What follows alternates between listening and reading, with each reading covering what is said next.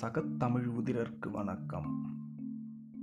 இரண்டாயிரத்து இருபது கிரிகோரியன் கேலண்டரில் உலகத் தமிழர் முன் நிற்கும் தலையாய கேள்விகள் இன்றிங்கே எது தமிழ் யார் தமிழர்?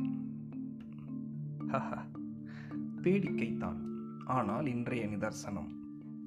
விரிவாய் பேச வேண்டியவைகள் இவை என்றாலும் பகுத்துண்டு பல்லுயிர் ஓம்பும் நற்றமிழர் நெறிக்காணத் தொடங்கும் இவ்வறிவு தேடலை.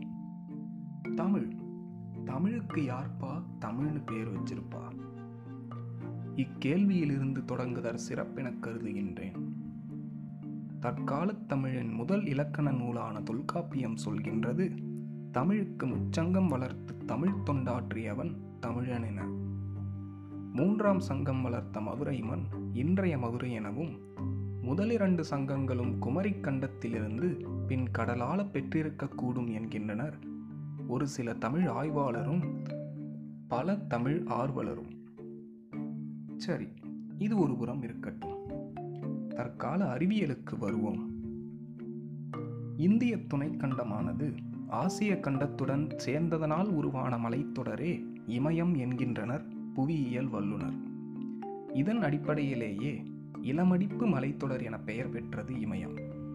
ஆக உலகின் நவீன மலைத்தொடர் ஆனதனாலேதான் பனியால் சூழப்பெற்ற மலைத்தொடராய் கடற்மட்டத்திலிருந்து மிக உயரிய சிகரங்கள் பல பெற்ற மலைத்தொடராய் நிற்கின்றது இமயம்.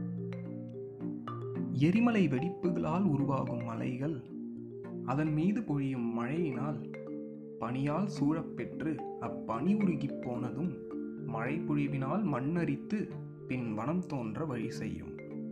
இப்புவி அறிவியலை அறிந்திருந்த ஆதித்தமிழன்தான் மூத்த மலை என பொருட்படும் வகை இத்துணை கண்டத்தின் முதல் மலைக்கு முதுமலை என பெயரிட்டான்.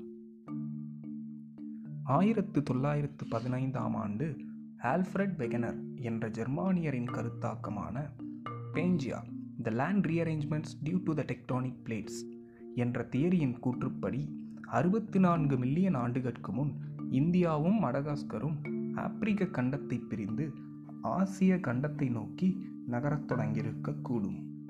அதுவே முப்பது முதல் நாற்பது மில்லியன் ஆண்டுகளுக்கு முன் மடகாஸ்கர் இந்திய துணைக்கண்டத்திலிருந்து பிரிந்து கொண்டிருக்கும்.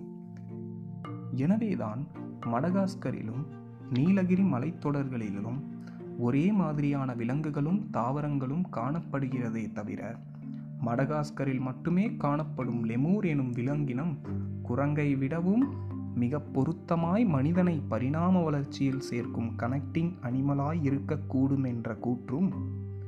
இந்திய பெருங்கடலிலுள் புதைந்தது லெமூரியா எனும் குமரிக்கண்டம் எனும் கூற்றும் சரியாயிருக்க வாய்ப்பில்லை. ஆக the so called ancestor of Tamil என கூறப்படும் குமரிக்காண்டம் மெய்யாயிருக்க அறிவியல் சான்றுகள் இல்லை. அவ்வாறெனில் கடந்த நூற்றாண்டு திராவிட சித்தாந்தம் மேலோங்கிய காலம் தொட்டு ஆரியன் வந்தேரி என கூறப்பெற்ற வாக்கியம் பொய்யாகுமா? அதற்கான முடிவிற்கு நாம் வரும் முன் உலகின் மூத்த நதிக்கரை நாகரிகங்களான எகிப்திய ஆர்மேனிய கிரேக்க மற்றும் சுமேரிய நாகரிகங்களை நாம் கூர்ந்து கவனிக்க வேண்டியது முக்கியமானது. ஆயிரத்து தொள்ளாயிரத்தி முப்பதுகளில் செய்யப்பட்ட அகழ்வாய்வுகள் சிந்து சமவெளி நாகரிகத்தின் வயதை மூவாயிரத்தி ஐநூறு பொதுக்காலத்திற்கு முற்பட்டதாக இருக்கலாம் என அதன் அறுபதடி ஆழ அகழ்வாய்வு பணிகள் கணிக்கின்றது. அதனூடே எழுந்த பாகிஸ்தான் நாட்டு கோரிக்கையின் பின்னின்ற அரசியலுடன்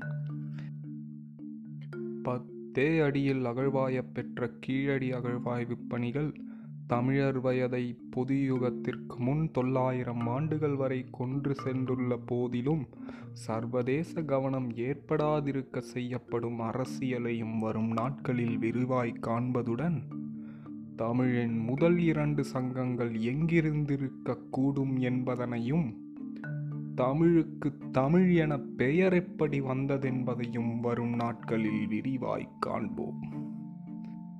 பேசுவோம். தமிழ்